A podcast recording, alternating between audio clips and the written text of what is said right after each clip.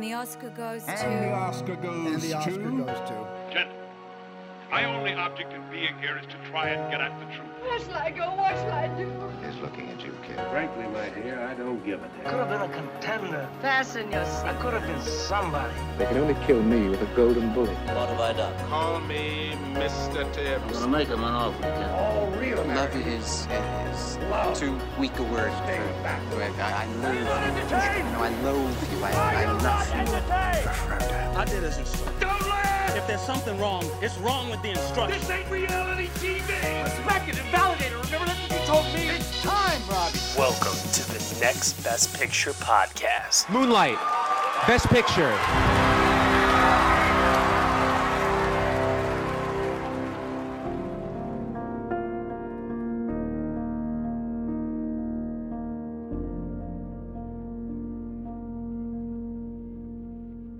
Hello, everyone, and welcome to episode 77 of the Next Best Picture podcast. I am your host, Matt Neglia, and joining us today, we have Ryan C. Showers, Hi, everybody.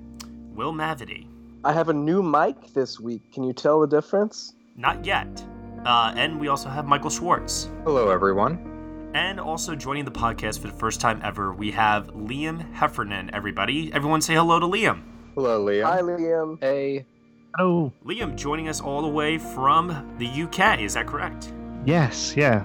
And uh, which part of the UK are you from? Um, a little corner of the UK called Kent. I don't know if anyone's heard of that. Sure. It's based- Nice. I have, yeah. Yeah, cool. Can't say I've been there, but I've heard of it.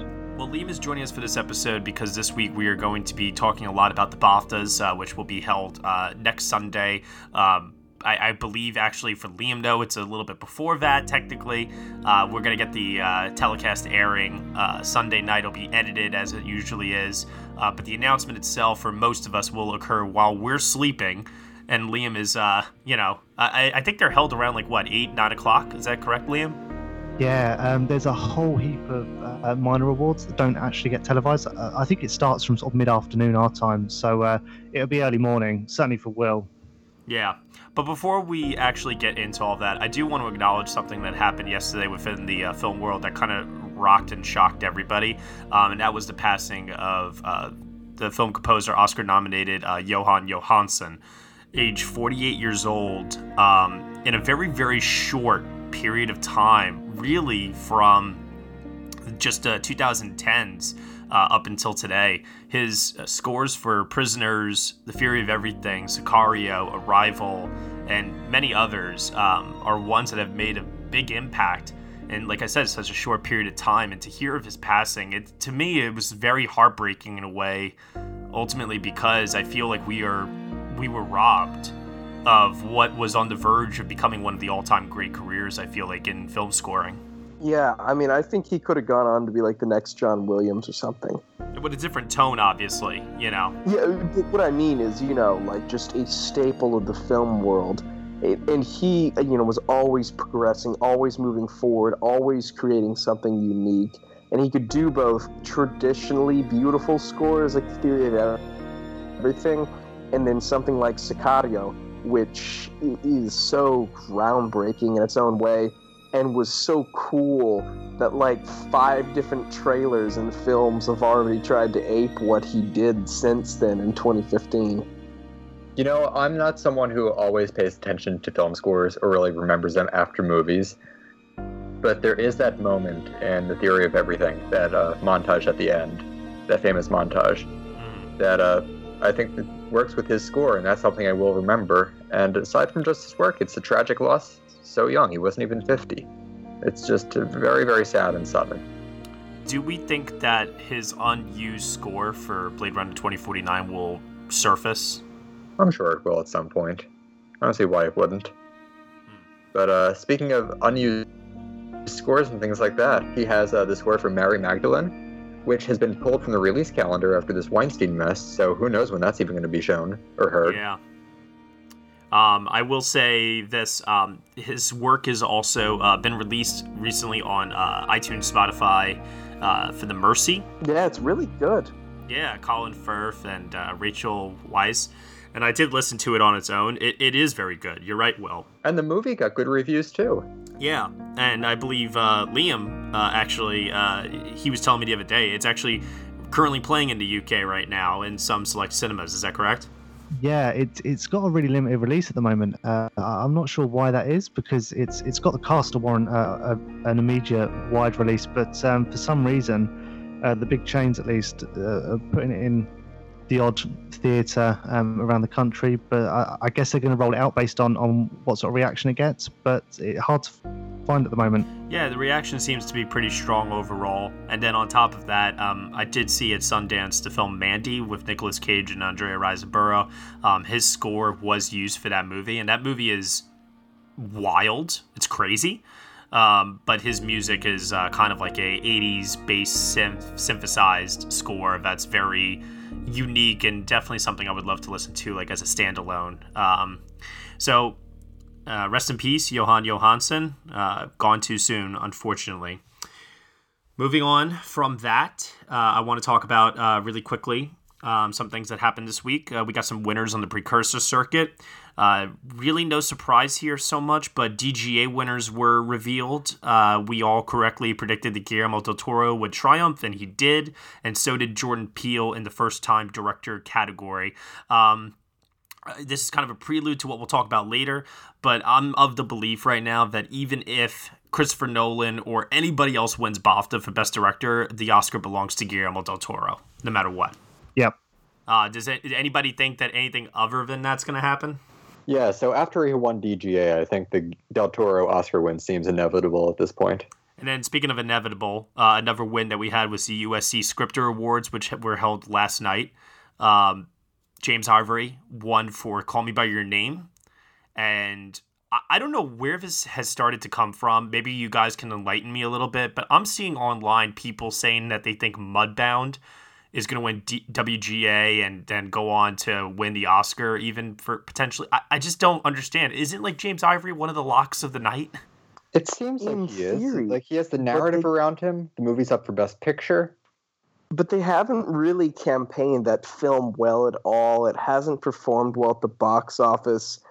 And I, I, where it comes from, I mean, is apparently people keep talking to voters, and voters keep talking about Mudbound, which Netflix has campaigned the crap out of. I still think Call Me By Your Name's going to win, but that's where it's coming f- from. I mean, Sony Picture Classics has just really dropped the ball time and time again this year. And Netflix, to their credit, you know, they couldn't get Mudbound a Best Picture nomination, but as far as their campaign goes this year, they have not dropped the ball. And there would be a narrative around Dee Reese. I mean, if Dee Reese won, then you know that is a, uh, a would would would that be the first black female screenwriter win in that category? I, I, I don't know. I mean, but it, it, in this year, it certainly would be an important win, even if it wasn't a first win. Yeah, that's a good question. I, I, for some reason, I was thinking she was the first African American female nominee, but maybe I'm wrong about that. I do believe that she would be the first winner. Um, I'm pretty confident on that one. Um, but this also kind of bleeds into um, this late surge that I'm feeling from Mudbound as we get closer now to voting, and that is. Um, I'm starting to hear a lot of people advocating for Rachel Morrison in cinematography. I think she could surprise there.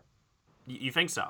I do because I think uh, between Shape of Water, Dunkirk, and Blade Runner, they each have their fans that I think there's a chance that they all cancel out, and her yeah, like story is Visual so well Facts in 2015. Hmm.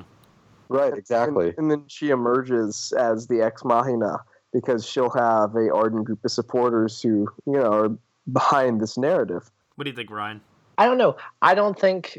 I don't. know. I think this is all a smokescreen. I think "Call Me by Your Name" is still the most um, has the most um, name recognition. It's the best picture nominee. It's not going anywhere for the adapted screenplay win. Come on. Okay. Especially after the USC scripter last night, which looking at the last couple of years of that, whatever wins USC scripter either goes on to win a screenplay award or best picture. Except for Up in the Air. Uh, that was the last time where, and that's still to me like the most bizarre thing. Oh, and it that had is. its own circumstances around it too. I know, but the fact that it, like, th- that's literally like the very definition of a late breaking, last minute backlash. You know, Wait, wait. I don't. I don't remember. What were the What was the backlash against Up in the Air? There was some stuff going on with Reitman at the time where he had made comments that turned people the wrong way. Um, it had to do, I think, with the screenplay credit, if I remember correctly. Yes. Oh, It just sucks to look back at 2009 and realize Up in the Air didn't win. Like I think that's the most the hardest thing about it all. Like I like Precious um, as a as a as a movie. I love it. It's in my top five that year. Um, but Up in the Air is just the script is just out of this world. Yeah. Yeah. And to go back for a minute, in because it's such an regard to Dee improvement on the Reese making history, she is the second African American female nominee for writing. The first was in 1972 Oh my for god. Lady Sings the Blues. So if she won, she would be the first winner. Wow. It's a good story, really, to tell this year, isn't it? It it gives it a bit of a boost in that sense. You know, pardon the Yeah. It's, uh, it's a good And sell. I feel like this is the year where um, th- those kinds of stories. Um, it, it's part of the reason why I've even like heard people talking about Christopher Plummer even winning Best Supporting Actor uh, because the story behind it, th- like Yeah. I'm hearing all this talk about narratives and how they are playing into the social consciousness of 2017, early 2018 right now. And it's got me thinking that something somewhere, like if your film can't tie itself into um, political and social issues of today, uh, and that, and you can't form an awards campaign narrative behind that, you- you're going to get left in the dirt. You know, it's like what it's like. For example, like what is what is the disaster artist's campaign? it's got none. you Well, know? it actually has counter. I think its campaign is counterproductive yeah. so at this point. uh, yeah, exactly. It's tearing them apart. Which will make it particularly funny if Dunkirk were, as Sasha Stone and kind of Tapley are predicting, were to end up winning Best Picture. Because yeah, what what's the Dunkirk narrative? Well, I think there is a narrative to Dunkirk, and maybe Liam could back me up with this, but isn't Dunkirk Brexit. supposed to be, yeah, the Brexit uh, metaphor? Yeah, it's it's a lovely um, analogy at the moment. Uh, you know, Darkest Hour, Dunkirk. It's all playing on this this this idea of, of British independence and and and um, and kind of patriotism, and it's it's shining through and, and resonating a lot um, on this side of the pond. I'm actually surprised that Darkest Hour got as many Oscar nominations as it did. Um, though I love the film, I just didn't think it would it would translate. Um, but there's definitely an element of that, and you know, being the centenary of World War One as well, um, that with Brexit, I think war films were, were kind of expected over this sort of short period.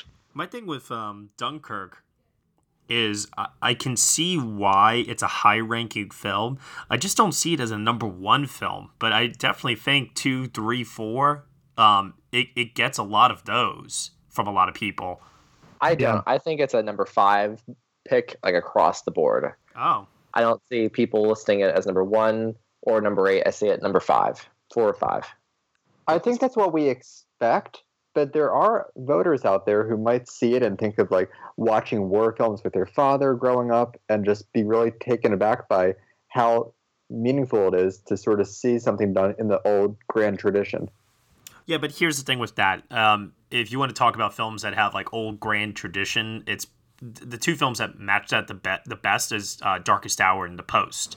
Um, Yeah. Dunkirk's big problem, and we've said this all year long, is that there is no real like acting to kind of like get the actors on board and behind and the writing is also something that doesn't focus on character it's more structure and plot driven than anything and and even plot driven it sounds odd just saying that um so i, I mean I, those two knocks, I think, you know, hurt it uh, amongst the larger branches. But I think the tech branches will definitely go for it in a, in a big way. I just don't think it will be enough. So I, I don't buy that that is the winner.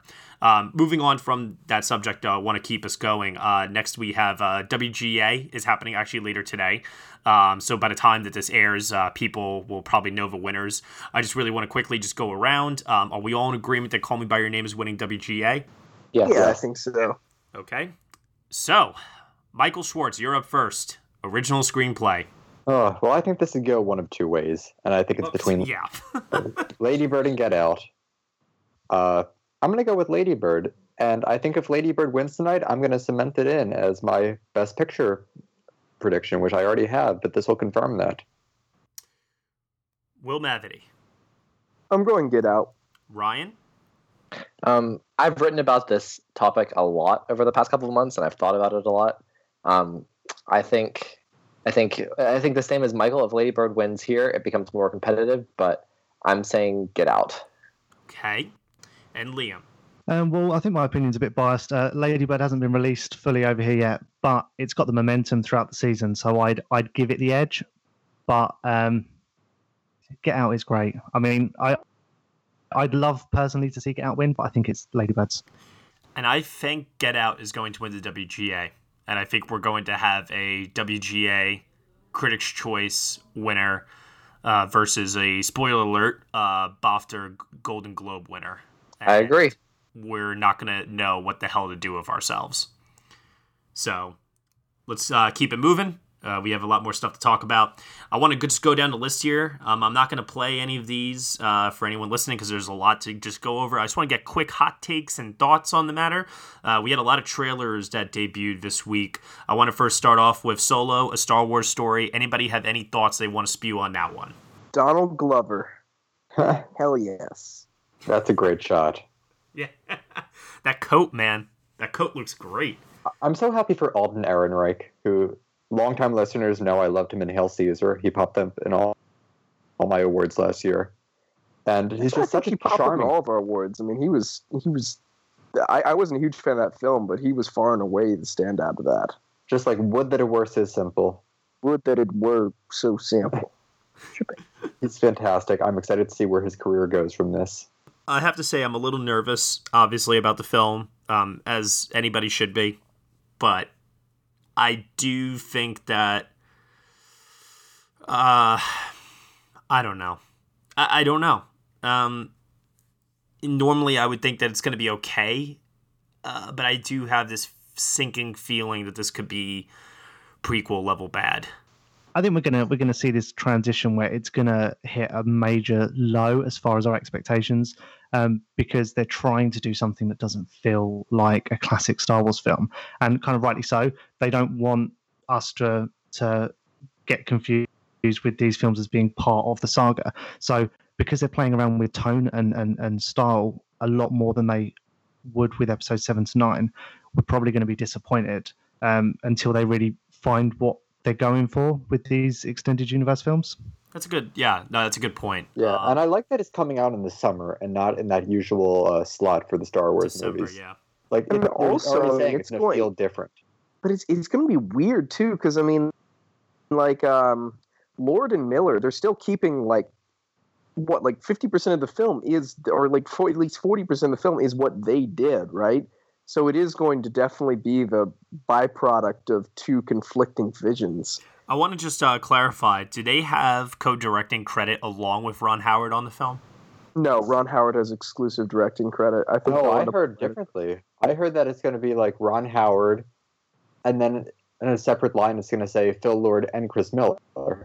I mean, if forty percent of the film is theirs, I feel like they should have some credit. now. Unless I'm misunderstanding something, I do believe they do have something. Yeah. Well, let's. Uh, l- the end of the trailer should list, uh, doesn't it list credits? Like, I don't believe on this one it did, if I remember correctly. Well, in any event, though, there's a couple more I just want to go over really quick. Skyscraper, Dwayne Johnson, prosthetic leg, Die Hard. What do you guys think? He's not going to make that jump into the building. it's just not going to happen. Yeah, I, I don't really have much uh, else to add to this. I think it's kind of silly, personally, but it, it's gonna make a you know a, it's gonna make a bunch of money. It's going to make a ton of money considering Jumanji, as we're recording this, just became Sony's third highest grossing film of all time. That's insane. That's insane. So, yeah, he's a draw. Uh, Avengers: Infinity War also got a spot during the Super Bowl. Uh, we've seen the trailer for this before. Just out of curiosity, um, is anybody uh, here worried? That's all I want to know. Is anybody worried about this film? yeah, I mean, it's going to be incredibly hard to juggle that many characters. I mean, you're, you even got the Guardians of the Galaxy in there. That's going to be incredibly hard to keep all those balls in the air. But isn't this supposed to be like a part one of a part two thing? It was originally, but supposedly they altered it once people started getting tired of part ones and part twos. So What do you, what do you think the runtime's going to be then? Two thirty-five. Okay. Mission Impossible Fallout. Next Tom Cruise film. Uh, Christopher McQuarrie uh, coming back as the director on this one after he did uh, what was that one called? Not Rogue Nation. It was uh, Uh, what was the last one called? No, it was Rogue Nation. Oh yeah, yeah, yeah. Okay, I was thinking of Ghost Protocol. Sorry, yeah, Rogue Nation. So, uh, what did we think of the stunts that uh, 55-year-old Tom Cruise is doing in uh, Fallout? They look like Tom Cruise stunts, but is there a point where we start to get tired of that and wish that he returned to Jerry Maguire territory? Yeah, about 15 years ago. Do a serious Yeah. role, and he, he, you know, he might be involved that uh, Quentin Tarantino, Marilyn, uh, or um, the Charles Manson one, uh, assuming that doesn't get shut down in light of recent events. But it's still impressive that Cruise can pull off these stunts. Although, you know, he, he just destroyed his ankle on this particular shoot. You can see a video of him doing that behind the scenes. Which, by the way, I love that that shot is featured prominently in the trailer itself, and apparently that's the take that they use in the movie. Hey, if I went through that trouble and destroyed my ankle, I would want the shot used too. it reminds me of like that scene in Two Towers when uh, Viggo Mortensen kicks the helmet and he breaks his toe, and he like screams in pain, and Peter Jackson is like, "Oh my god, like Viggo's giving this great performance right now." He finds out he really broke his toe. That's awesome.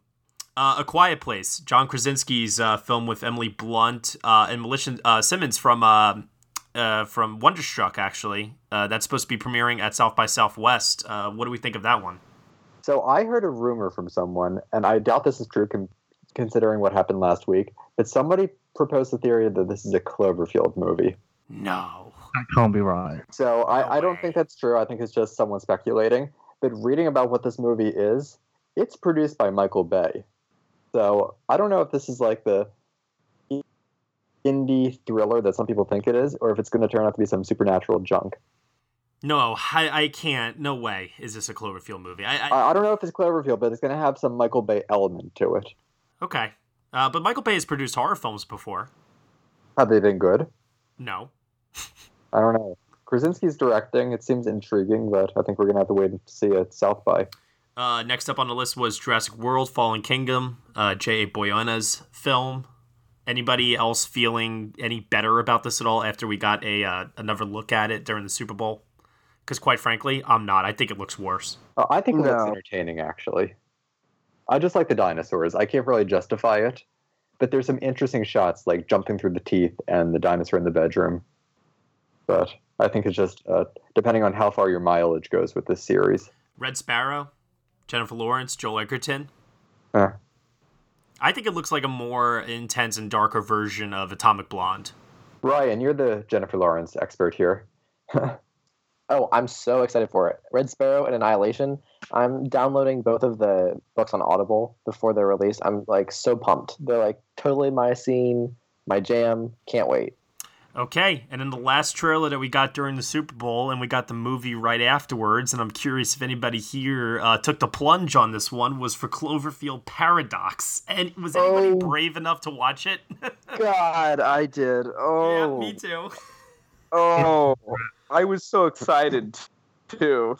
They got my I hype was up so pumped. high. I wanted the game to be over. I ran to my room as soon as the game was over. Ran, and I think it was like maybe 20 minutes in. I sent out my tweet, and I was just like, "This is not really good," and it didn't get any better.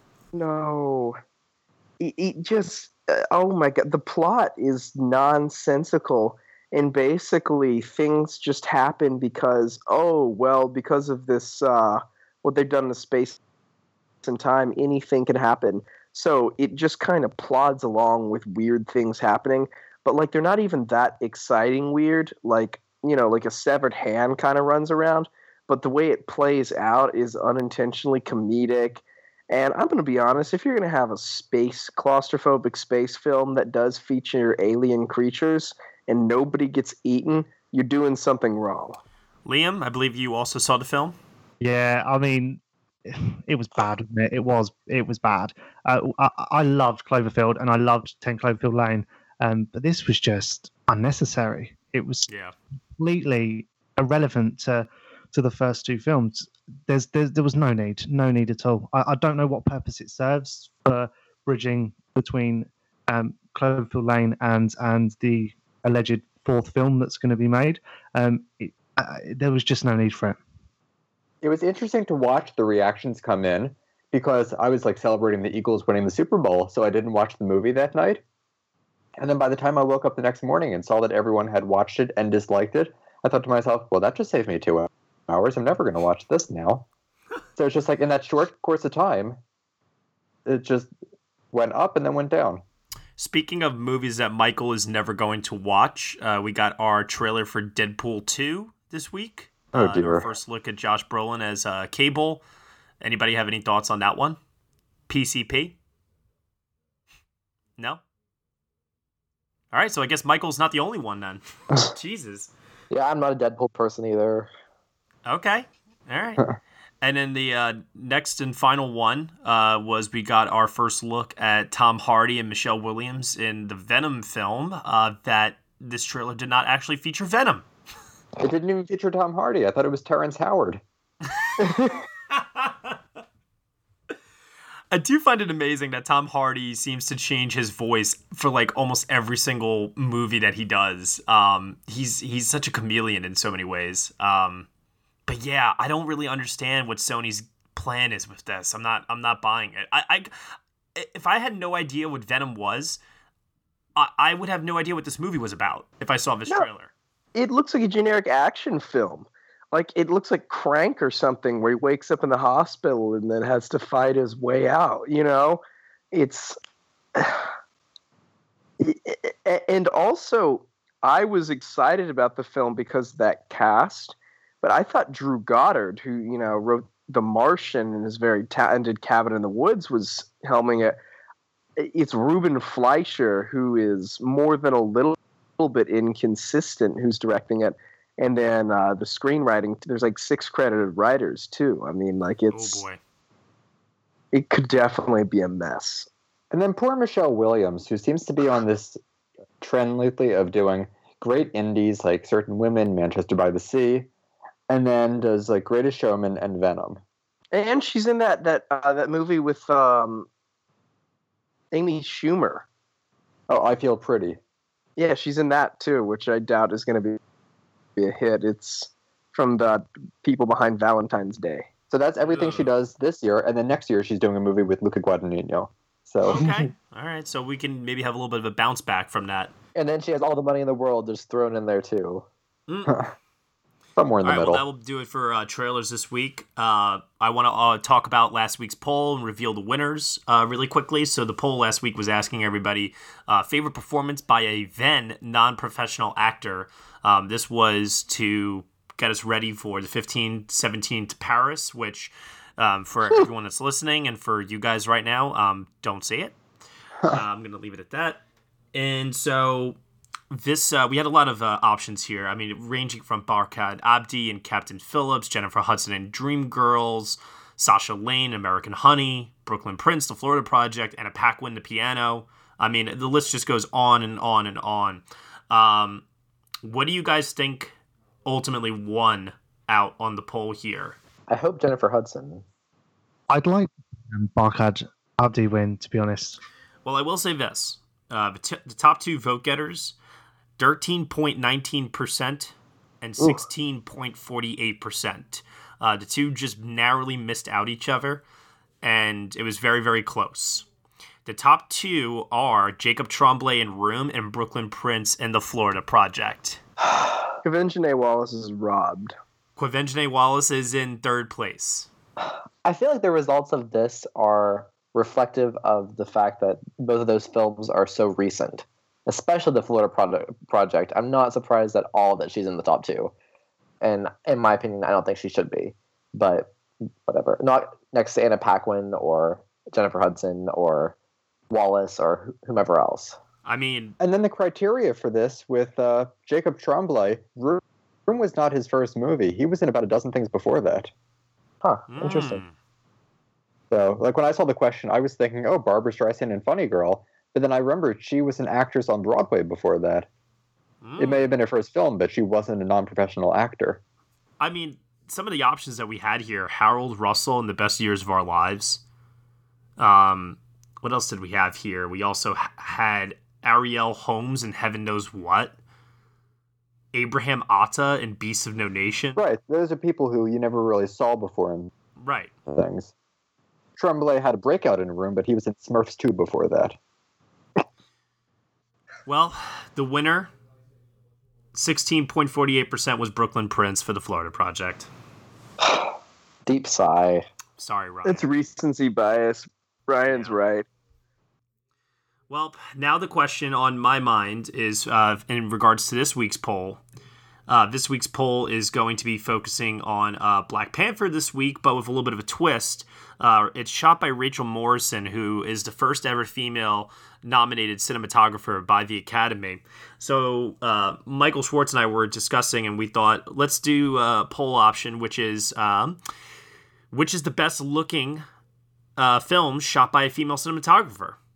And we have a couple of choices here. I'm going to just list them off for you guys. We have Australia, Beyond the Lights, Creed, Dope, Eternal Sunshine of the Spotless Mind, The Girl on a Train, Hidden Figures, Holy Motors, The Hunt, Hustle and Flow, Life, Mudbound, The Neon Demon, Palo Alto, The Rover, Velvet Goldmine, and The Wrestler.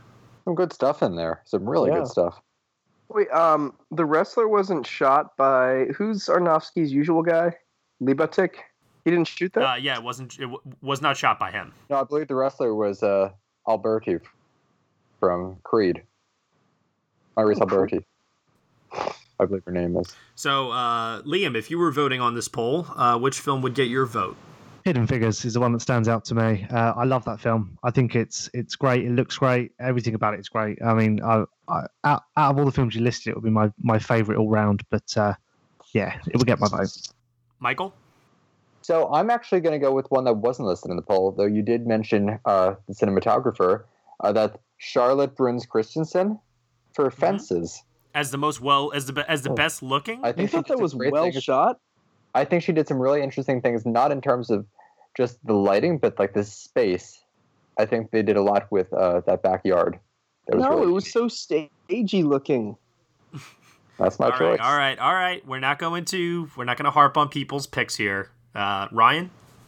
I voted for Eternal Sunshine of the Spotless Mind. All right, and Will. I think I might have to go with Eternal Sunshine too. That shot of them on the ice is just. Mm. hmm And there's a lot of great stuff in the snow and the colors, like with she, you know, Clementine wears orange and um, Joel is, wears the blues. It's just really great. For me, it's really close between Eternal Sunshine of the Spotless Mind and uh, the Neon Demon, but I, I, I'd have to go with the Neon Demon actually. Whoa, I, thought you loved Eternal Sunshine of the Spotless Mind. Oh, I do. Eternal Sunshine of the Spotless Mind's like one of my top ten favorite. But Neon Demon is beautiful looking. But um, I think Neon Demon is like a visually stunning movie. I mean, Um, what about? Uh, there's a couple that should be mentioned. That you know that weren't on the list. Kill Your Darlings by Reed Morano. hmm. She just popped up again at Sundance this year. I would say this. I, I thought about putting that film on. I think we're alone now because I thought that that was one of the most visually dyna- dynamic films I did see at Sundance. The problem is who, who else has seen it, you know? So I felt it was a little unfair to put that on there, only to have it definitely lose. And let's not forget Book of Shadows, the Blair Witch Project 2, shot by Nancy Schreiber. Oh, thanks, Will. Thank you. All right, well, head over to nextbestpicture.com, vote on that when you guys get a chance. Let us know what you think there. And definitely, if you have not already bought a ticket for it, definitely go see Black Panther this weekend um, or next weekend, weekend after that. Maybe you'll go, you know, a couple times. Who knows? It'll be there for many weekends. Yeah, very much so. Uh, I have my ticket for Thursday, so I'm definitely looking forward to that. Hello, everyone. This is JD from the In Session Film Podcast. Each week we review the latest from Hollywood, California. Well, yes, Brendan. We also give top three lists. Okay, yeah. Thanks again, Brendan. Additionally, you can hear us talk other movie news, trailers, varying movie series, or other interesting film related topics, and even rants and raves of the week. That's correct, Brendan. On top of our main show, every Friday, you can also hear our extra film podcasts. Good job, Brendan. Thank you, JD. It's my goal to make you proud. You're the father after all. yes, and I'm very proud. Uh, you can listen to the In Session Film podcast on iTunes, Stitcher, SoundCloud, or at InSessionFilm.com. Brendan, will you please let me complete just one? Nope. Oh, for heaven's sake. Listen to the In Session Film podcast every Monday and Friday. Subscribe today and hear me verbally beat JD like a Cherokee drum. No, no, no, no, no. That's not ki- how this works, sir. Hey, no, you you, no, no, you no. go cry at Midnight Special again, Oh, okay? oh, That's what you're I good will. for. I will. You know what? And I'll do it while pummeling you. I'll do both at the same time. How are you gonna pummel me? Yeah, I, that's don't. I don't buy it that. works. That's just how it works. Uh, all right, BAFTA time, everybody. Yay. Yay! BAFTA awards are this weekend. Uh, it's a very, very big award show. Why, might you ask? Uh, last year, just to put this in perspective, BAFTA uh, awarded Best Film Editing to Hacksaw Ridge, Best Sound to Arrival, and uh, kind of in a way, I would say, uh, helped us determine uh, Best Original Screenplay when they gave the award to Manchester by the Sea, and it was so close between that and La La Land. So there were some head scratchers in there, you know, like Hacksaw Ridge winning editing that ultimately in the end translated. So we have to take this seriously, even though there are other things that they do sometimes that make us go, huh? For example, Dev Patel winning supporting actor for Lion. I, I know that I remember I went back and I re-listened to our, our predictions episode last year for the Oscars. And I we were we were very, very torn uh, once that win occurred at BAFTA, and we all thought, "My God, is is is the late surge for Lion going to push Dev Patel ahead of Mahershala Ali?" So, animated film went to Kubo and the Two Strings. That also kind of threw us off a little bit in some degree. So the question is this year, with the nominees that they have, like, what is BAFTA going to do? I want to go through this category by category. I want to get Liam to weigh in on a couple of different things and see if we can correctly determine what curveballs they're going to throw at us.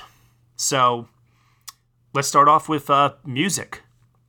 Alexandre Desplat, The Shape of Water, Jonny Greenwood, Phantom Thread, Dario Marianelli, Darkest Hour, Benjamin Wallfisch and Hans Zimmer for Blade Runner 2049, and Hans Zimmer for Dunkirk. Um, I will pass it off to Liam first. Liam, what do you think is going to go on over here? Um, I don't know. The music ones are always a bit tricky to call. I think throughout the season, um, no one can really pin it down hundred percent, uh, and it seems to be the most volatile category. Um, I, I, I think it's here, though. I think The Shape of Water is going to get this. Um, I just, I just don't see how anything else is going to challenge. It's like Darkest Hour potentially. It's got a um, a strong score, and Hans Zimmer um, is always a contender um, in whatever he does. Um, but I, I don't see anyone beating the Shape of Water in this. All right, Will. Yeah, I think it's uh, going to be round two for Desplat. Michael? Desplat. And Ryan. Yep. Ship of water. I am going to go out on a limb, and I'm going to say Jonny Greenwood uh, wins the BAFTA for Phantom Thread. That would be heaven. So, I, I I don't think Desplat is running away with the season. I really I, I don't. But Okay. we'll see.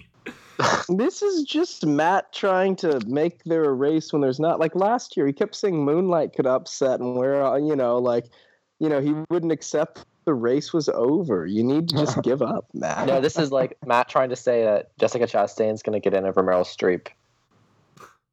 Hey, it was close. Oh, I know. I'm too. Uh huh. I, I- all I'm saying is this: if you're if you're all gonna predict BAFTA to match up exactly with Oscar, I, I think you're smoking something. That's all I'm gonna say about that. Documentary, City of Ghosts, I Am Not Your Negro, Icarus, an inconvenient sequel, Jane. Liam, You know, I've been um, shocking on documentaries this year. I can't even make a pun. Um, I've I've not seen any of these. Um, uh, apologies. I yeah. I let's have a wild stab. Um, I am not your Negro. Uh, I'll go out on a limb actually, and I'll say Jane. Michael, Icarus. Ryan, Jane. Will. I think Jane will win here the way it has everywhere that's not the Oscars. It's unbelievable that it missed at the Oscars. Still, I I don't have an explanation behind it. Um, has You know what? I'm changing over to Jane.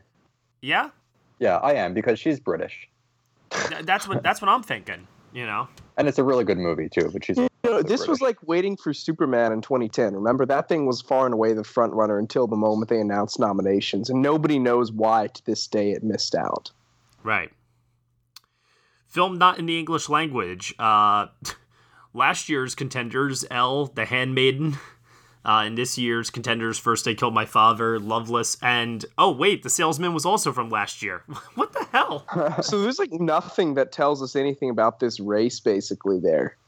No, that's insane. The tricky thing about the BAFTA, we get this weird release pattern compared to you guys in America. So the foreign language films that are released in LA just for the um, for, for the sake of being able to run and um, whatever the criteria is for the Oscars, um, just doesn't marry up at all with BAFTA. So we, we tend to get this sort of lag year on year. Um, I don't know why. I want to look at this like objectively, and I want to try to make the best prediction possible, but it's really difficult um, when Elle won a lot of major awards last year uh, and didn't get the Oscar nomination for foreign language. But The Handmaiden, if I remember correctly, led in Critics Awards last year.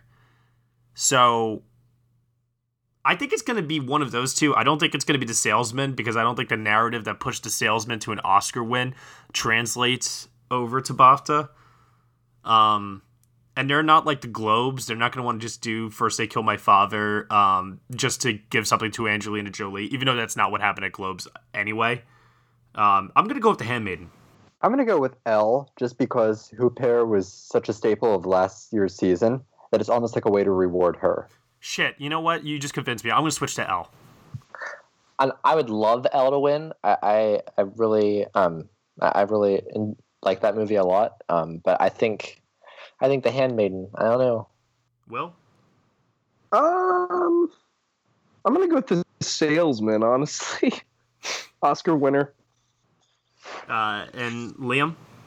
Yeah, I think Elle's gonna win. Okay.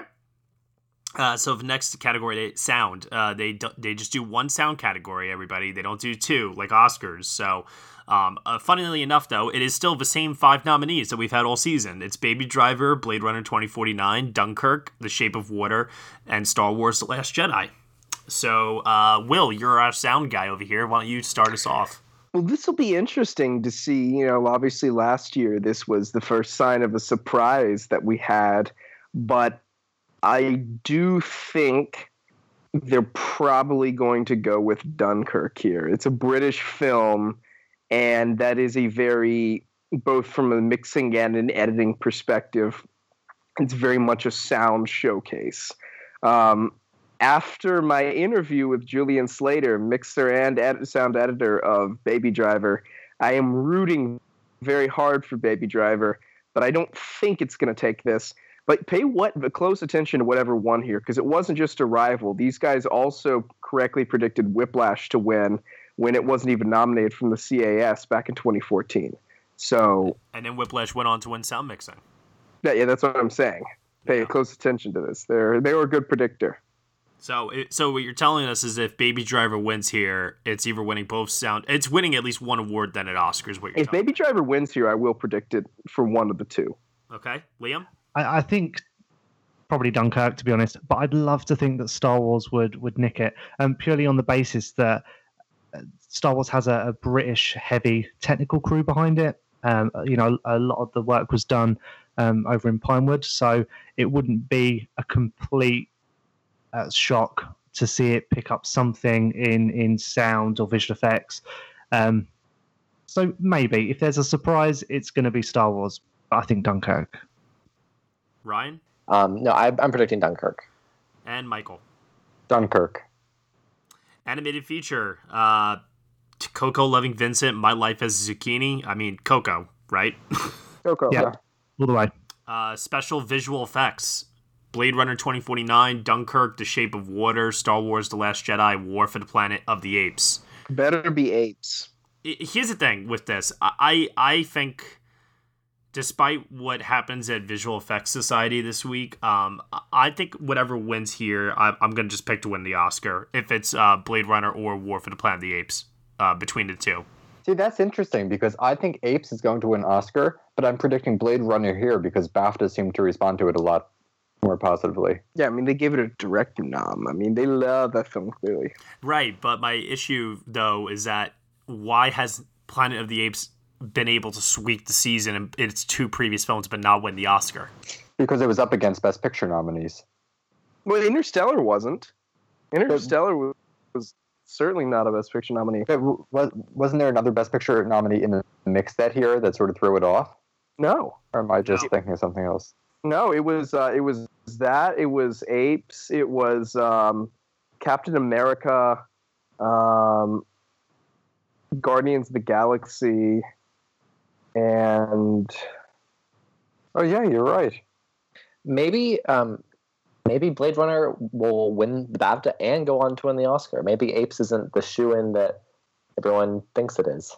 I'll be so sad if not a single one of those three films won visual effects, though. Like that would really suck if that trilogy just went entirely unacknowledged. But It's it's, why it, it might happen. It's it's the trilogy vote, right? Like with Lord of the Rings. Obviously, I, I guess it's that was probably another league, but um, Return of the King won as many Oscars as it did because it was a vote for the trilogy rather than the film on its own, and it could be the same for this. But I think you guys are over uh, over justifying like this idea that the this trilogy is so revered. I don't know. I think but it's going to be Blade Runner. effects have to be, even if the film itself isn't. But I mean, the Academy at BAFTA and um, you know the APMS. I don't think that there's this reverence for it that you guys think that there is. I mean, you know, it just happens to get these nominations because it's good in the years it is. But I don't know. I don't think that there's an overdue narrative. I don't think that there's like some goodwill. I think it's to be Blade Runner times two. You know what? Um, shit. Um, because my issue is that I rewatched Blade Runner 2049 recently, and the visual effects did not stand out to me as much on a second viewing as it did the first time. So, where War for the Planet of the Apes, when I watched it a second time, the visual effects were like out of this world, outstandingly good. Um, do we think that like it's possible The Shape of Water or Dunkirk could surprise here? No. Oh, Okay, just figured I'd put it out there though. All right, so I'm gonna go with Blade Runner as well then, because you're right, they got that directing nomination, so and it did overperform here as opposed to at Oscar. Um, anybody else predicting War for the Planet of the Apes? I am. no, I think Blade Runner wins For the. Oscar, right? No, no, no, just for BAFTA. Oh, for BAFTA? Sorry, uh, Blade Runner. Okay. Hair and makeup: Blade Runner 2049, Darkest Hour, I Tonya, Victorian Abdul, and Wonder. Um, I think this is where Darkest Hour gets some love. Yeah, sure. I mean, it's you know, it's also If the BAFTAs don't give it to the Churchill makeup movie, then I don't know what's going on. uh, costume design: Beauty and the Beast, Darkest Hour, I Tonya, Phantom Thread, and The Shape of Water. Last year's winner here was Jackie. Uh, did not go on to win the Oscar. Uh, Fantastic Beast did, and that won production design at BAFTA. I think Phantom Thread has this. You, you don't even think there's a race? The movie about costumes? That's about fair. British period I, I, costumes? I, I, I do get this feeling. I have this feeling, Michael, that Beauty and the Beast is Fantastic Beasts. Yeah, I, I kind of get that vibe too. But it's not Colleen Atwood, which I think was a factor last year also. It's Jacqueline Duran. Not Colleen Atwood. Uh, that's fair. Um, you know what? Phantom Thread is is uh, Phantom Thread. I'm picking Phantom Thread to win. Um, Will Will is right. I'm doing that thing where I'm just trying to inject energy. No, Matt, you into aren't because I'm having the same reservation. I don't know what to pick: Beauty and the Beast, the big showy ones, or you know the really clean cut, beautiful ones in um, Phantom Thread. I don't know, but since Jackie won last year here, I guess I'll go. I'll pick Phantom Thread too for the BAFTAs. Liam, do you concur? Darkest Hour for me. Whoa! Yeah. I, I think Darkest Hour's got it. Woof. Alrighty. so you like Jackie Duran on the other side?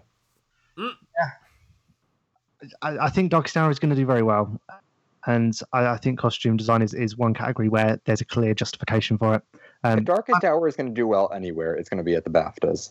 yeah. Th- That's true. I could see it. But Phantom Thread is also a British film. Yeah, but Darkest Hour is like such a piece of British history. It's the British film of the year. Sure. Maybe not. Maybe Dark, Dun- Dunkirk. I don't know. But Uh, maybe they're a two-parter. yeah. Uh, editing: Baby Driver, Blade Runner 2049, Dunkirk, The Shape of Water, Three Billboards Outside Ebbing, Missouri. Uh, Dunkirk. Yeah, Dunkirk. Dunkirk. Yeah. But Obviously, Dunkirk. if The Shape of Water wins editing, I think um, I think we can see a sway for the Oscars, a change in this the pace. That would be very interesting. Yeah, I'm keeping my eye on it.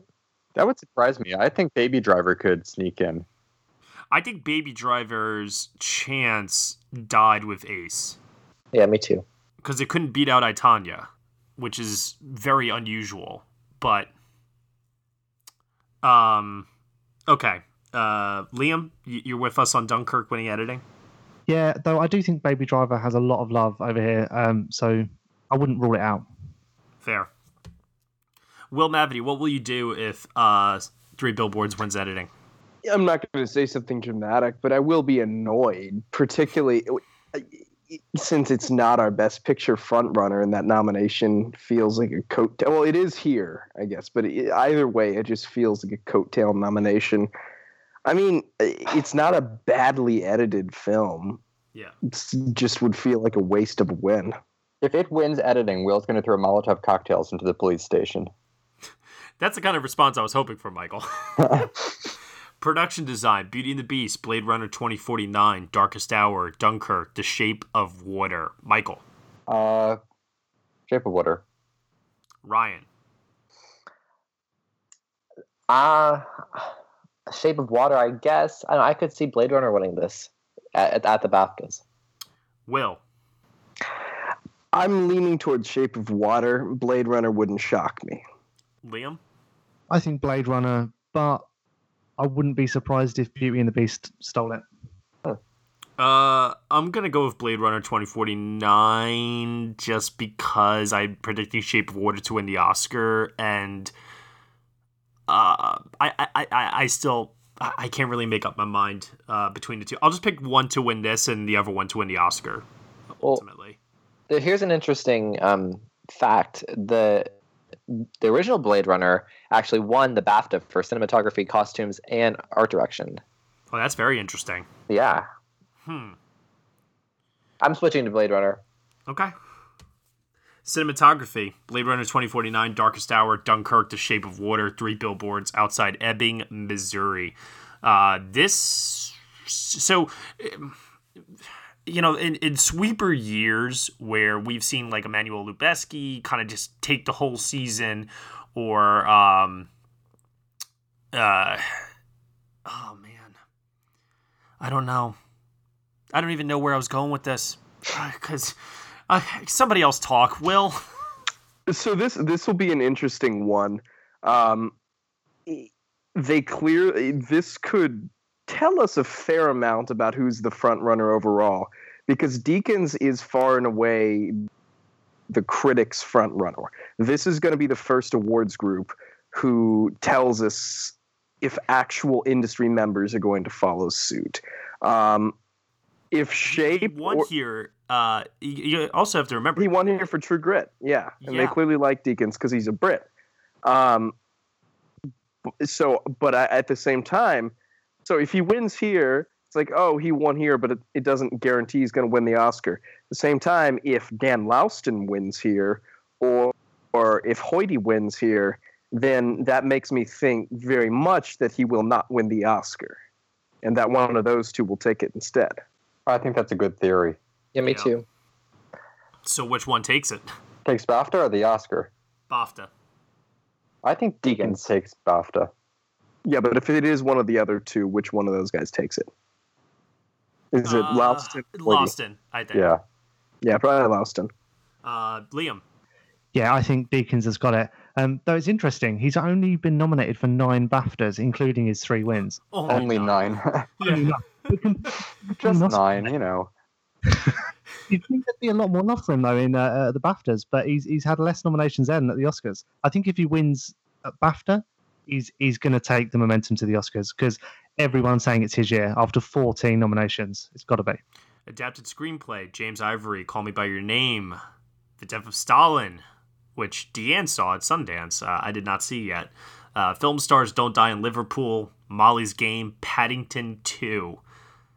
It's a very interesting lineup, to say the least. Uh, James Ivory, Call Me by Your Name. He's he's taking the whole thing, I think. Yeah. Yep. Yeah, with no Mudbound here, this is definitely Ivory. I do love the Paddington 2 nomination, though. What a charming movie that was. Wonderful I loved movie. it. We'll talk about that again in a minute. Oh my god, no. You're you're not. Keep going. Keep going. Oh no. Original screenplay: Shape of Water, Lady Bird, Three Billboards Outside Ebbing, Missouri, Get Out, I Tonya. Um, Ryan. Three billboards. As much as it But- pains but me to Lady say, Bird I and Get agree. Out are here, so I'm just curious though. If Three Billboards does not win, and one of those two do, doesn't that throw like our whole theory like out of whack essentially? Well, no, I mean, I've said from the beginning, if Three Billboards loses the BAFTA, whatever beats it at the BAFTA will win. But I, I, it's not going to lose here. It's just not. Michael. I think Three Billboards because that movie seems to do very well outside of America. Will Mavity. I honestly don't know because I hate to say it, but the BAFTAs. I'm not gonna call them racist, but they, they haven't been as friendly. okay, here we go. Here we go. Films written and directed and starring people of color. So while I do feel like Get Out remains the front runner here, I don't think they're gonna go for that. So you're going to give it to the movie with the police officer who tortures African Americans instead. Yeah, I think they're gonna go for three billboards. If it wins the BAFTA, Will, I want you to write that article for Monday. What? After the race. From Brexit to billboards. Oh billboards. Jesus Christ! Oh my God, Liam, you are from over there. Uh, you are, are we are we wrong? like, what? Um, I need I need another opinion here. I, yeah, Three Billboards is is getting a great reception over here, and I personally am in love with this film. Um, it's my favourite of the season, but uh, I I think Ladybird might get that. Huh. Oh, how I wish you were right. What if what if this happens, guys? What if Lady Bird wins BAFTA, but Jordan Peele wins WGA? Then Lady Bird wins. Interesting. What's the I think one of them does end up winning the Oscar. I think this is the end of the road for Three Billboards here, regardless. After it won the Golden Globe and the BAFTA. I, I'd have to go back and do a little stat history to find a Golden Globe BAFTA winner that did not win. Django Unchained is all I'm saying. Hmm, it's a good point. All I'm saying. Who won the Golden Globe for original this year? Uh, three billboards. Three billboards. Interesting. Best director: Denis Villeneuve, Blade Runner 2049, Luca Guadagnino, Call Me by Your Name, Christopher Nolan, Dunkirk, Guillermo del Toro, The Shape of Water, Martin McDonagh. Three billboards outside Ebbing, Missouri. Michael. I'm going to go on a ledge and say Christopher Nolan. Ooh. Ryan. Villeneuve. I'm just joking. Um, Del Toro. Uh, Will Del Toro. and Liam. Del Toro. Wow, you're not going with Nolan. No, um, my reason for that is I, I snuck into an Academy screening of Dunkirk um, uh, last summer, and I I do think a lot of Dunkirk's success is is driven by hype. I, I think that they they want to acknowledge it, but I don't think it's going to translate into awards. Like the the reaction was fairly tepid. People liked it, but they didn't love it. Hmm. Wow. If that's the case, if the reception over on the other side of the pond isn't as rapturous as I imagined, then I might go back to Del Toro. I just thought there was such a reception for Dunkirk over there that it was almost uncontrollable. But maybe Yeah. I'm totally wrong. I was surprised. Um, you know, I was expecting everyone would burst into applause at the end, but it, it, it wasn't quite like that. Um, the impression I got was that it, it was it was very well liked enough to get a lot of nominations, but I, I just don't see Nolan um, beating Del Toro here at all. Yeah, and even though uh, Shape of Water is an American film, there is like an international flair to it. Mm-hmm. So yeah, I'm gonna go back to Del Toro. False alarm, everyone. Sticking with Del Toro as well. Um, I, I think that it's pretty clear at this point he ha- he has it. Um, a little less clear now. Here we go. This is gonna get fun. Supporting actress time, everybody. Allison Janney, I Tanya, Kristin Scott Thomas, Darkest Hour, Lesley Manville, Phantom Thread, Laurie Metcalf, Ladybird, Octavia Spencer, The Shape of Water. Michael. I am still predicting Laurie Metcalf to win the Oscar. Don't ask me why; it's just my gut feeling. Why? Mm-hmm. But I am Why? Because he loves her, that's why. Allison Janney to win here at BAFTA. and it'll be her final award of the season. That's Oh, such bullshit. There's no way that's gonna happen. I've never heard of somebody, an actor, winning Critics' Choice, SAG, BAFTA, and Golden Globe, and going on. I have the nothing Oscar. to back this up outside of the feeling in my gut, but that feeling is there, and I am running with it. You will lose. Ryan, Allison Janney. Will, Allison Janney. Liam. Allison Janney. I'm gonna go out on a limb, and I'm gonna say Lesley Manville. Which Oh I would yeah, yeah. totally I, love. I actually think Manville could be the surprise here. I agree with Matt on that front. But I would love that to Um, I, I happen. don't think She's it translated amazing, to Oscar, but No, but that that's like a very British win. but it's not going to happen. It's going to be Allison Janney. Gross. Yeah, no, no, no. I, I, I want to just say for the record, uh, it's not my heart that's predicting Manville. It's just simply my. yeah, Well, if I'm right, I get, I, I get the, I get the kudos. And Just like I will be with Laurie Metcalf at the Oscar. You people like Such bullshit. There's no way that's gonna happen. I'm sorry, Mike. You'll all see. Three weeks from now. Mike, you- do we all agree that Metcalf is far better than Janney here? Yes. no, Oh. no. I'm oh my a Janney God. fan. Oh my god. I'm a Janney fan in the West Wing. I mean, and in Juno, and in Margaret, and in The Help. and in many did films anything that that's are And, not not, and, like and, even in a fan in of this, I think her performance in this is really good. The it's not Oscar worthy. No, no, no, it is Oscar worthy. The problem is that Laurie Metcalf's performance is more uh, fully rounded and three dimensional. I feel like. I No, guess I I'm just kind of annoyed by the the constant praise for Laurie Metcalf. Like it's just it's gotten too much for me. Kind of like Get Out, an original screenplay. Like it's just like it's too much. We're done, like, Ryan. We're done. Let's move on to supporting actor. Christopher Plummer, All the Money in the World. Hugh Grant, Paddington 2.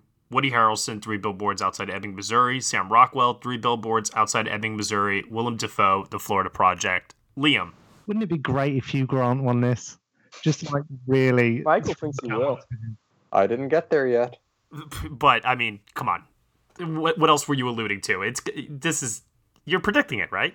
No, No, no then what was No, all that talk no, before no. about Paddington 2? you keep going. We'll see. at So the he end. thinks it's gonna win We'll see at the end. Keep going. I'm actually predicting Sam Rockwell here, but I do think Grant could be the runner-up. So, Liam, are you two going with Sam Rockwell? Uh, yeah, I'm Sam Rockwell. Uh, Will? I think Rockwell here. How crazy is it? How quickly, you know, like basically all of December, it was like this neck and neck race between those two. And then it was like somebody flipped a switch when we got into January. It was just Rockwell all the way. Dafoe completely was jettisoned. Well, we, we've seen that happen before, where Yeah. somebody's a critic's darling, and then the televised awards come up, and it's like, nope. You know, that's not that's not unheard of. Um, just to be clear, though, Ryan, you're also going with Rockwell. I am. Yeah, I, I am too. I, I, I see no reason why at this point. All right, uh, toughest category of the evening uh, for me personally. Lead actress Annette Bening, film stars Don't Die in Liverpool, Sally Hawkins, The Shape of Water, Frances McDormand, Three Billboards, Margot Robbie, I, Tonya, Saoirse Ronan in Lady Bird. Liam, Um, you've got to say Frances McDormand, but there's such a strong representation of, of, of British actresses. Uh, there could be an upset, but I can't predict it. It's got to be Frances McDormand. Michael, Frances. Will, I'm feeling a Sally upset. Ryan, Frances McDormand. I think um, Sally Hawkins and Ronan will cancel each other out. So I, I have Sally Hawkins actually predicted to win the Oscar on the basis that she wins BAFTA. Hmm. No, she's not going to win the Oscar. And I am officially switching over to Frances McDormand to sweep the entire season. Good, or else like it'll be like Sally Hawkins and Laurie Metcalf and get their picture with their Oscars. Mm. Yeah, I, I think it's I think it's I think it is Frances. I, I don't buy, uh, and I've heard so many people. I, it- Michael, I think your Laurie Metcalf thing is wishful thinking, but I think the Saoirse Ronan uh, winning BAFTA and then having Globe and BAFTA and then going on to win the Oscar is even bigger wishful thinking at this point. Indeed. But I yet I've heard so many people saying it's going to happen. Let me put it to you this way: if it does happen, if Saoirse Ronan does win and she has Globe and BAFTA, um, what are we doing with Oscar then at that point? McDormand. Michael? I think so, McDormand. Okay. But I think Lady Bird is even more secure for Best Picture if that happens. And Will? I would still probably lean toward Frances. All right. All right. So in the end, we're all thinking Frances has got this, no matter what. Oh yeah. Yeah. Okay. Lead actor. Uh, the nominees are Gary Oldman for Darkest Hour, Gary Oldman for Darkest Hour, Gary Oldman for Darkest Hour, um, some other people. Um, guys, I mean, come on. There's no conversation here, is there? It's, it's Gary Oldman. Yeah, th- there is no conversation. Yeah. Uh, best debut by a British director, writer, or producer. Uh, Liam, I don't know if you've seen any of these. Uh, the Ghoul, I Am Not a Witch, Jawbone, Kingdom of Us. Nope, I've, I've not seen any of these. Um, I mean, typically these films are, are much more, um, much less known. Even here, um, they there tends to be a skew towards projects which are funded by the BFI or the National Film and TV School. Um, they tend to, to to do quite well in this category, but they're certainly not films that are that have any kind of um, decent release in theaters. Uh, so I, Lady Macbeth did. Lady Macbeth is not in there. Yes, it is. Yeah, it is. Best debut by British director, writer, or producer. Yes. Yep. Oh, I have it missing from my list. Sorry. I think Lady Macbeth, Macbeth takes it. I think Yeah, I'm I up- think it wins. yeah. Yeah, I think so too. It's got the name recognition. Uh, speaking of which, Best British Film, Lady Macbeth is also in there, as well as Darkest Hour, The Death of Stalin, God's Own Country, Paddington 2, and Three Billboards Outside Ebbing, Missouri. Remember I said I'd be back? Uh, well, I want to hear Liam's thoughts on this first because it is for Best British Film, so I'm really curious to hear what he thinks of this. I'm really curious to know why Three Billboards is is in Best British Film. I'm not quite sure how it snuck in there ahead of Dunkirk. I mean, because they love it. it's, well, it's- and uh, you know, McDonagh's a Brit. The producers are Brits. I mean, like it's fair enough. uh, I- you, you know, it's as long as it's predominantly British made. Like Gravity was in Bresh, Best British Film.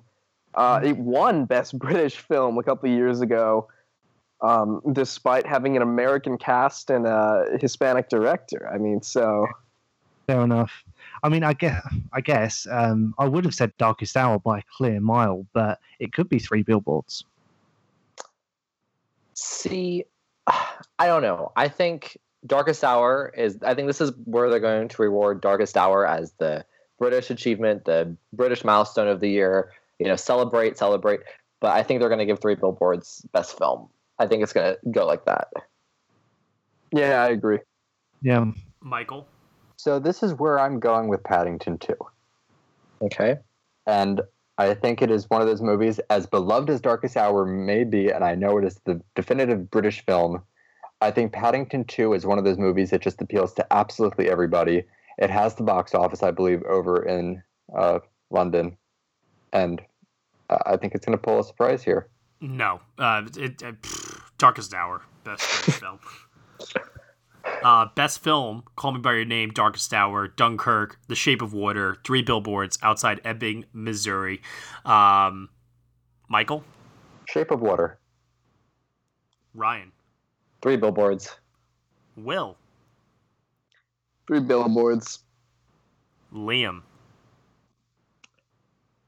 ah, I'm I'm saying Three Billboards.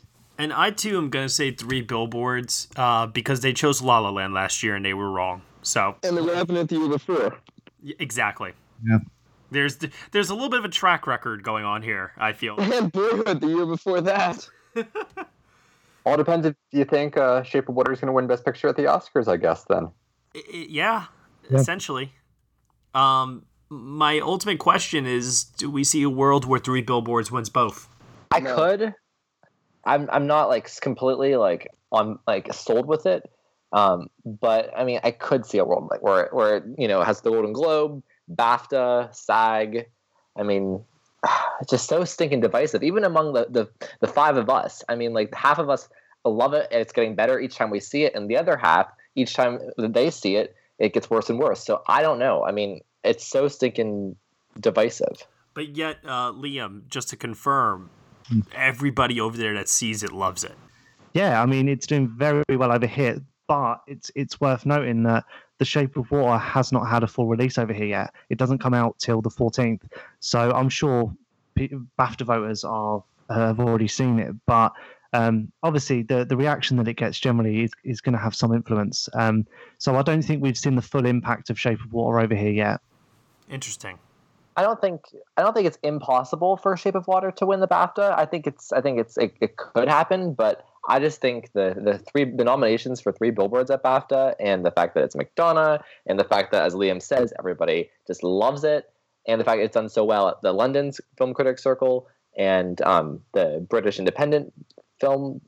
I, I, think it's. I think it's. I think it has it. Yeah, that makes that makes a lot of sense. Um, yeah, I think Darkest Hour wins Best British Film. I think Three Billboards wins Best Film overall in the end. Um, I'll be really, really shocked and surprised if it wins more outside of screenplay, Frances and Sam. Though, I mean, that will be. Oh yeah, no, those are those are the four wins. And if it wins the if if Three Billboards happens to master the preferential ballot and wins the Oscar, oh, those will be the four wins it wins there too. Yeah. But yeah, um, is, do we see a world where three billboard, three billboards wins British film and Shape of Water wins um, best film? Yes. Good. Uh, although I, I guess it all depends on if you think that the Brits will view the best actor win for Gary Oldman as enough for Darkest Hour. Yeah. But no, I'm I'm I'm not saying that's gonna happen. I'm just saying it could potentially. Yeah, I, I, I have a hard time predicting uh, three billboards for British film, st- strictly because um, of the gravity example that was given before. It just it just feels wrong. yeah, it does. It does. So, so that's why it makes more sense to for Darkest Hour to win British film and Three Billboards to win Best Film overall. Exactly. Uh, really quickly, some housekeeping items before we get out of here. Uh, Visual Effects Society awards are being handed out on February 13th. Uh, the American Society of Cinematographer Awards is being handed out on the 16th. So definitely pay attention to those two to help out with your own Oscar predictions. And then also, oh, uh, also the Motion Picture Sound Editing uh, MPSE Awards on February 18th. Uh, so next Sunday that will be as well. So for sound editing, cinematography, and visual effects, we will hear from the guilds according to those, and we'll be able to hopefully make our predictions accordingly. Um, you guys have your predictions up on the site right now that can be viewed by everybody. And speaking of everybody, um, next week on uh, the next episode, we will be revealing the winners of the NBP Film Community Awards, which can be voted on until February 17th. So do yourselves a favor, head over to nextbestpicture.com. Make sure that you're voting on those awards. Those are your awards, the fans of NBP of Next Best Picture. So you guys chose the nominations, you guys are choosing the winners. Hop on over there, cast your ballot, pick your picks, choose the winners for the best in film for 2017.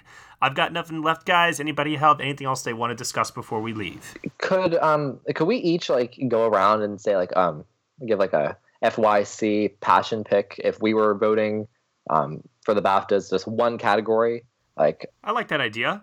Um, I, I, I like that deal a lot actually. Why don't we start with you, Ryan? Since it's your, it's your idea. I would love for um, Denis Villeneuve to win Best Director for Blade Runner 2049. I think it's so great that he was that the BAFTAs of all the precursors um, decided to acknowledge him, and I think his work is towering and um, even groundbreaking in a lot of ways. Um, and um, I, with all the other winners, even if Del Toro wins, I'm I'm happy with you know the number one person or the number two person. But you know, D- Denis Villeneuve, he he should really be he really should have been in this season more. Okay. Uh, Will Mavity, do you have any kind of an FYC shout for BAFTA?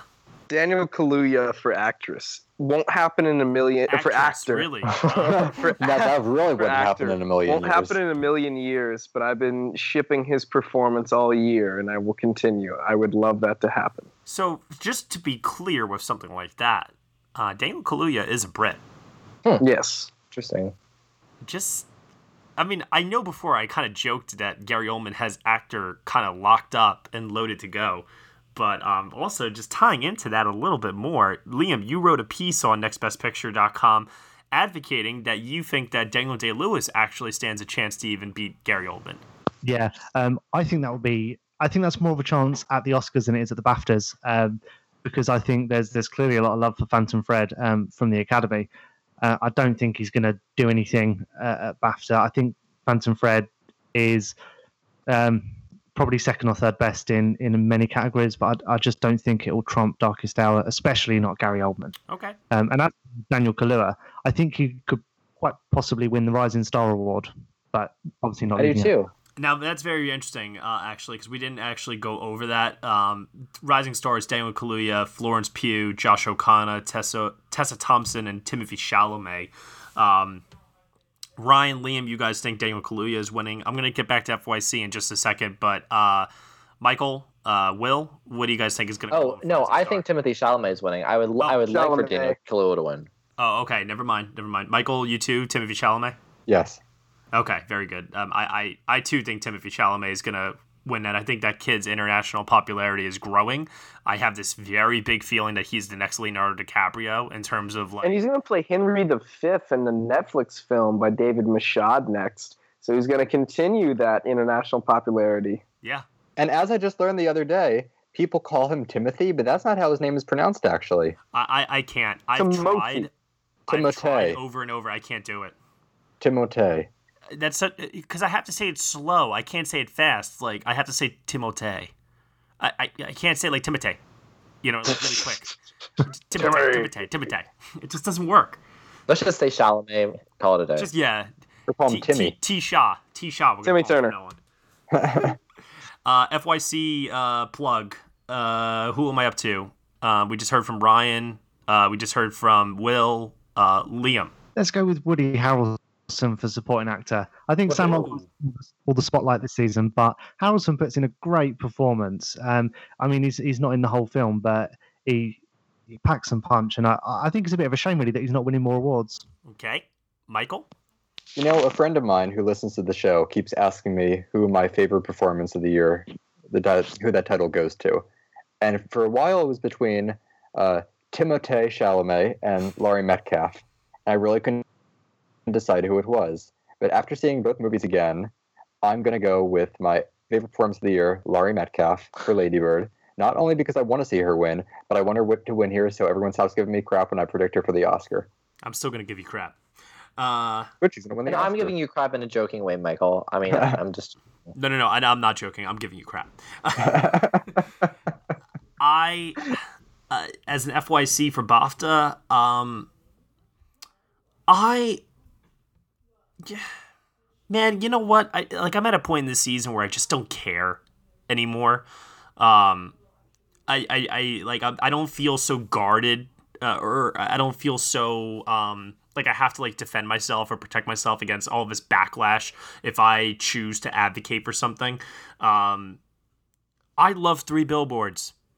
I don't care what people think about that. Um, I will be happy to see it win. So I want to see a win. Why? Because I think the backlash talk has died down in recent weeks since uh, the Oscar nominations. And quite honestly, I just want to see the internet just go into a shitstorm all over again. So I kind of want to just see it do really well just for that reason alone. Well, and I think it should win too because I think it's the best film in in a lot of the categories it's in. No. Sorry, Will. There was like such a trailing no. No. yeah, like uh, what is it? Revenge of the Sith. No. You know, I was watching it yesterday, and like the the vitriol that like well the the anger that um, Mildred be, uh, ex- exposes, you know, exudes the whole movie. I didn't really feel it, you know, but I really connected to it in the way that people are talking about how it relates to our culture, about you know the the climate of 2017, and you know it was it was very cathartic in a lot of ways, and I think that that gets lost in the narrative of why the movie's so great and connects with audiences so much. I just hope that we have this debate forever. I hope it's like the La La Land Moonlight debate. Um, I, I hope that if if Three Billboards ultimately does win BAFTA and it goes on to win the Oscar, I really hope that this is something that is a, a point of contention for all time. I can't. I, I can't. I mean, I'll be over talking about it like in in like two in like a couple days, but like you know, I'm just I agree. I, I don't know. Yeah. Because people get too angry about it. Well, you know what? Freaking move on because we'll be we'll be into 2018's award season soon enough, you know, and there'll be new things to complain about all over again, you know. Uh, time heals all wounds ultimately, and you Unless know, to your crash. I mean, like, uh, we'll, we'll crash. All right, guys. All right, we've spent enough on this uh, topic. Let's get out of here. Uh, Michael, where can they find you on the internet? As always, you can find me on Twitter at Mike Movie.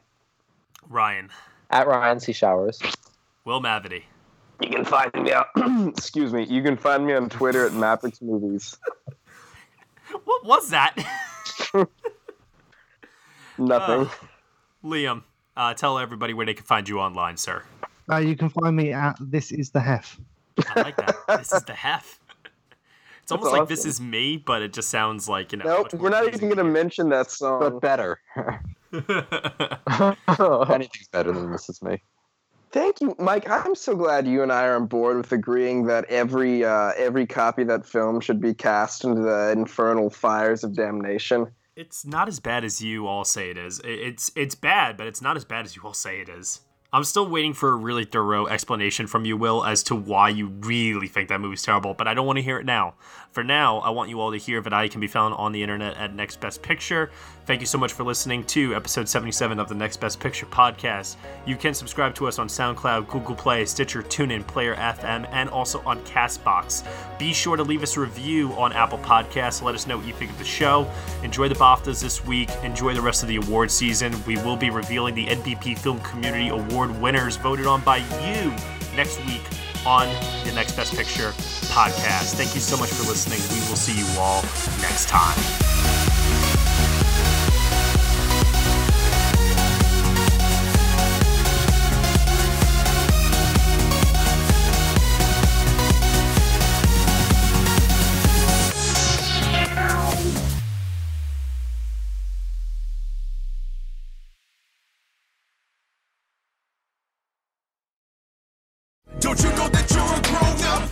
I'm a grown up. Me too. Yep, me too. But you know, these days being a grown up can really suck. Luckily, we're grown ups who grew up in the coolest generation. We had video arcades. And also some of the best TV and movies ever made. We lived the origin of awesome consumer electronics. The list goes on and on. Yep, Generation X. Exactly. And we're Gen X Grown Up. Every week, the Gen X Grown Up podcast explores media, tech, toys, games, and more from both yesterday and today. Through the eyes of Generation Xers who absolutely love that stuff. You can find us on iTunes or wherever you get your podcasts. Or find us on our website, genxgrownup.com. Life sucks as a grown up. All right, I think that was good enough? I, I hope so, man. I'm tired.